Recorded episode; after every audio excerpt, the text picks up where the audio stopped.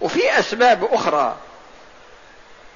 فالمقصود من هذا الكلام كله هو أن التغيير الذي يحصل في الفرد في الأسرة في المجتمع في الدولة في العالم والتغيير هو تحول من الباطل من الحق إلى الباطل. أو تحول من الباطل إلى الحق. أو تحول من درجة دنيا من الحق إلى درجة أعلى. أو تحول من الباطل من درجة دنيا إلى مرتبة عليا. أو العكس. هذا سيأتي في بيان أنواع التغيير. فمن هذا يتبين لنا أن التغيرات الموجودة في العالم ناشئة عن أسباب وما ذكرته لكم جملة ما ذكرت لكم جملة من الأسباب. هذا منتهى درس هذا اليوم وأسأل الله سبحانه وتعالى بأسمائه الحسنى وصفاته العلى وباسمه الطيب الطاهر الذي إذا دعي به أجاب وإذا سئل به أعطى أن يجعل اجتماعنا هذا اجتماعا مرحوما تفرقنا تفرقا معصوما والا يجعل فينا ولا منا شقيا. ولا محروما إنه ولي ذلك والقادر عليه وأن يجعلنا في هذا الشهر المبارك من عتقائه وطلقائه من النار إنه سميع قريب مجيب. والحمد لله رب العالمين وصلى الله وسلم على نبينا محمد وعلى آله وأصحابه أجمعين. وإذا كان في أسئلة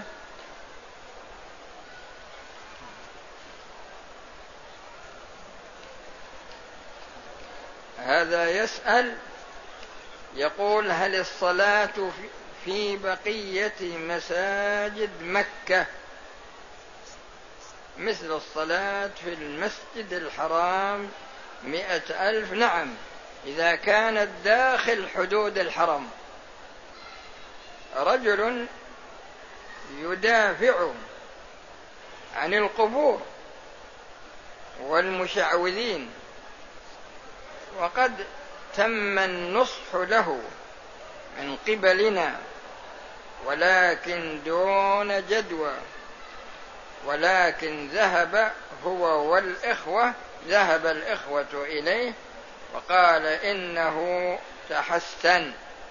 فهل إذا دعانا لزيارته إلى منزله هل نجيب؟ الشخص عندما يكون مستقيم يكون الاتصال به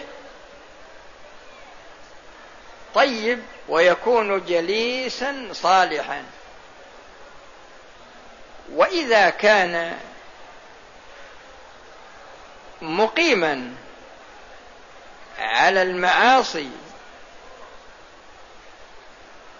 ولا يمتنع عنها فيكون جليس سوء. وهذا من شياطين الإنس. ولهذا الرسول صلى الله عليه وسلم قال مثل الجليس الصالح والجليس السوء كبائع المسك ونافخ الكير. فبائع المسك إما أن يحذيك وإما أن تجد منه رائحة طيبة. ونافخ الكير إما أن يحرق ثيابك وإما أن تجد منه رائحة كريهة. وهذا يقول في التشهد الأول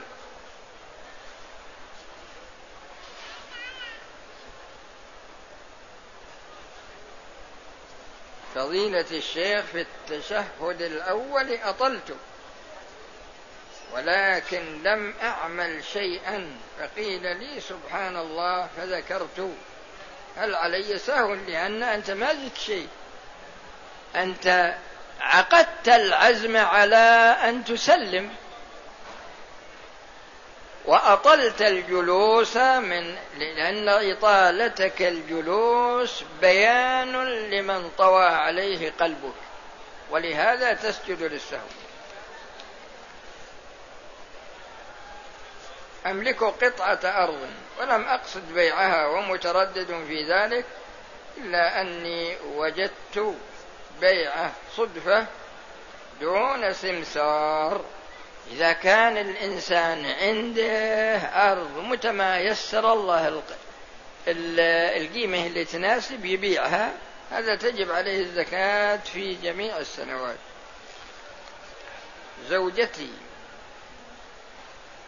من في من أول حملها لا ترغب في عمل البيت بل تكره أولادها وزوجها أيضا. هل يحق لي وهي راغبة.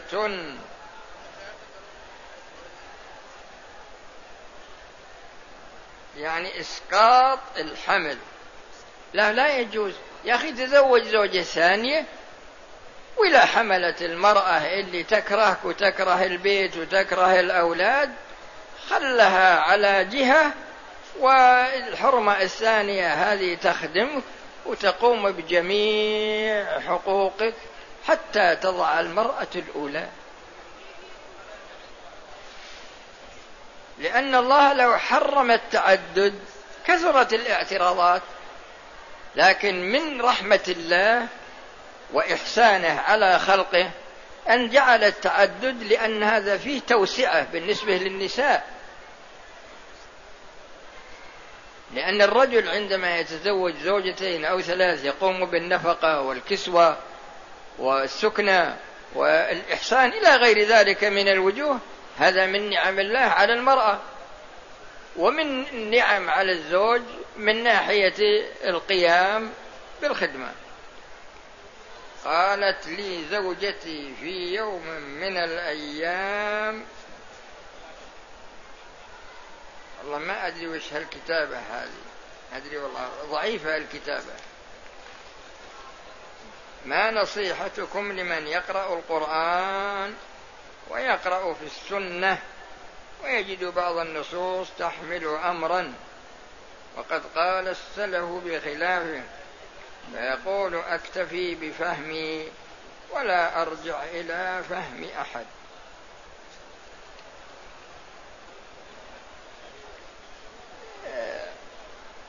فيها واحد ركبت معه في سيارته. من أجل إلقاء محاضرة في مسجده. فسألني قال أنا أشكل علي ثلاث مسائل في الفقه. ولا شاب توه. قلت أشكل عليك ثلاث مسائل في الفقه. وش الدراسة اللي عندك؟ قال أنا أحمل الكفاءة. فيحمل الكفاءة ولا أشكل عليه إلا ثلاث مسائل. وفي بعض الشباب عمره خمسة عشر سنة يقول هذا الحديث لم يصح عندي. يعني جعل نفسه إمام المحدثين. وهو تو الرضاعة في في في رضاعة العلم. وشخص آخر يقول على المنبر أخرجه البخاري وصححه الألباني. يعني ما اكتفى بتصحيح البخاري. أنا جايب هالنماذج أن الشخص يتكلم في العلم وليس من أهله. فصاحبك هذا من هذا النوع. صاحبك هذا من هذا النوع. لأن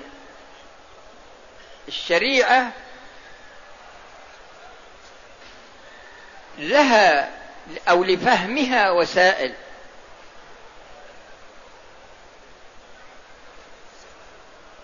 فالقرآن والسنة هما مصدر التشريع.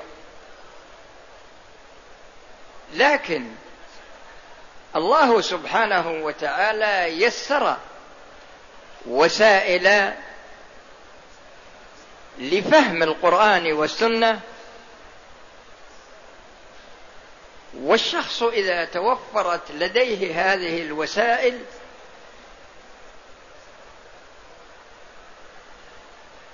ما فيه مانع أن يعني يختار لنفسه من فهمه أو من فهم غيره. فمثلا بذكر لكم جملة من الوسائل حتى يتبين الأمر. علم اللغة علم المفردات وعلم التصريف وعلم الاشتقاق وعلم فقه اللغة. وعلم النحو وعلم البيان وعلم المعاني وعلم البديع. وعلم أصول الفقه. علم أصول الفقه. هذه كلها مشتركة بين القرآن وبين السنة. وفيه وسائل خاصة بالقرآن وفيه وسائل خاصة بالسنة. فمن أراد أن يدرس القرآن احتاج إلى خمسة عشر علما. من أجل أن يستعين بها على فهم القرآن.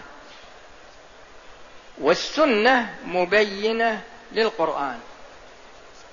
السنة مبينة للقرآن. لكن يأخذ شهادة كفاءة ياخذ شهاده ثانوي وبعد ذلك يضع نفسه مجتهد مطلق.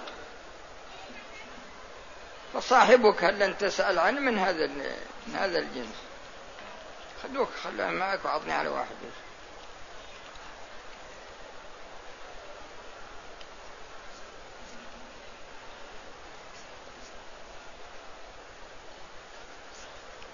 وهذا يسأل يعني يقول يسأل عن سجود التلاوة الواحد يسجد شرق ولا يسجد شمال ولا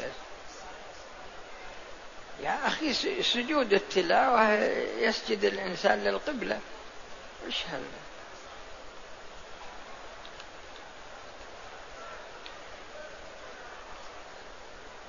هذا هذا صاحبك اللي أنت اعطيتنا هذا.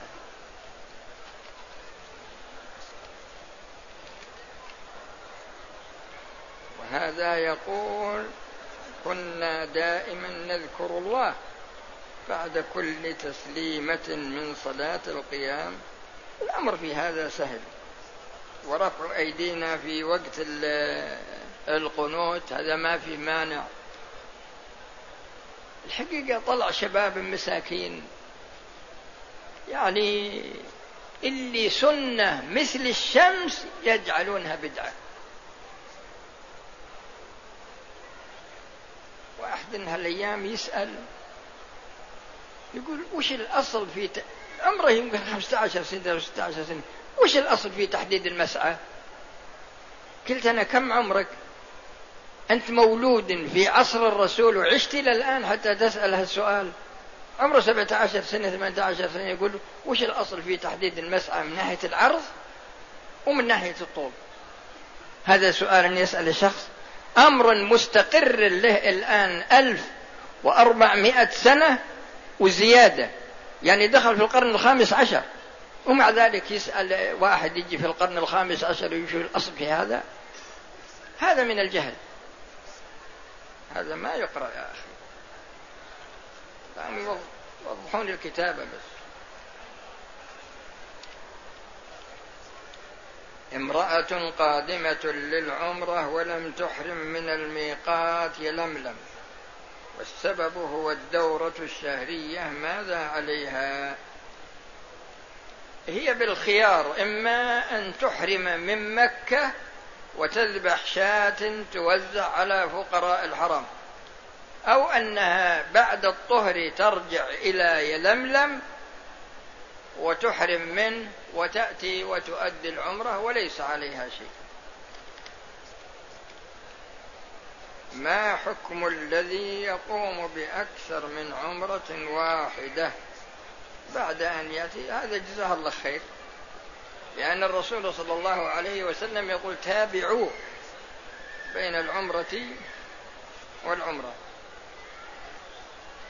وهذا وهذا يسأل عن وش الفرق بين إبليس والشيطان؟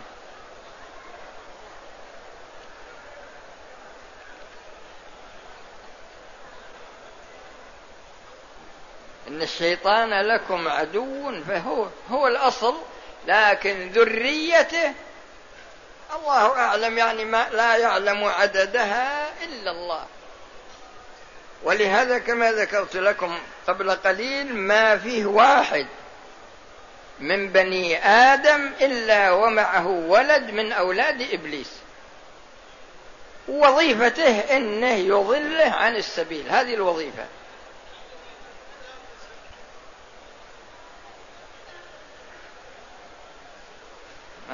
هل من صلى ركعة يعتبر خارج؟ بعض الإخوة يذكرون ينكرون على من صلى ركعة. فما هي فضيلتكم؟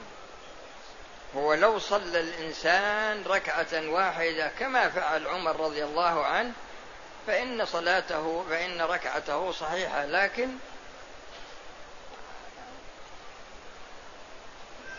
لكن ما يصح الإنسان ينكر وهو لا يعلم. يعني هو في الإمكان أنه يقول والله أنا ما عندي علم. هذا معقول لأن فيه فرق بين كونك تحرم الشيء وتجزم أو تقول والله أنا ما عندي علم من هذا الشيء. أو العلم الذي عندي هو كذا. ولهذا الله تعالى يقول ولا تقف ما ليس لك به علم. وهذا يقول حكم فوائد البنوك الإسلامية. إذا كانت البنوك تتعامل تعامل شرعي ففوائدها ما فيها شيء. لكني أنا ما أدري عن تعاملها.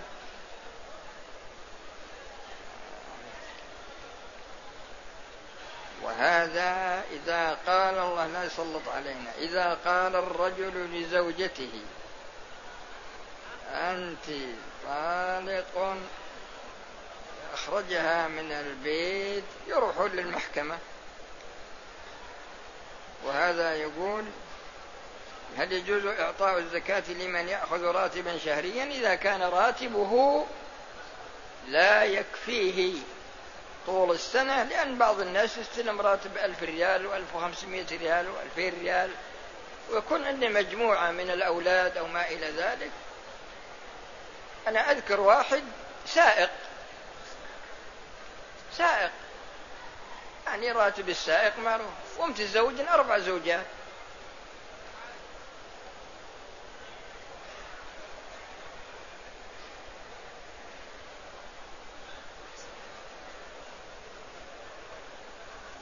هذا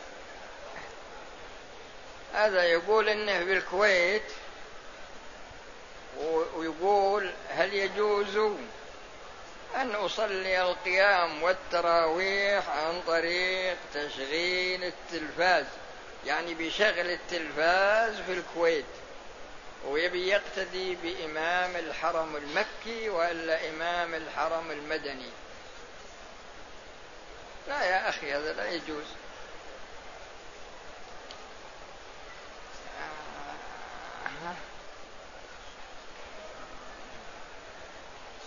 ما حكم من أحدث في الشوط السابع في الطواف؟ إذا كان إنه نفل ما يلزمه الإعادة. أما إذا كان آه، للعمرة أو كان للحج فإنه لا بد من الطهارة. وإذا توضأ يبدأ من الأول ما يبدأ من من الأخير.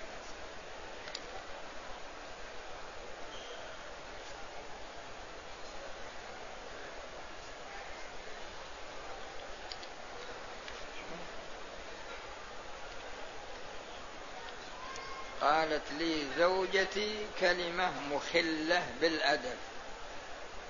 لا يصح للزوجة أن تقولها للزوج. فغضبت غضبا شديدا فحلفت عليها بالطلاق. لو قالتها مرة أخرى سأطلقها. ماذا أفعل إن قالتها؟ إذا قالتها تروح للمحكمة أنت وياها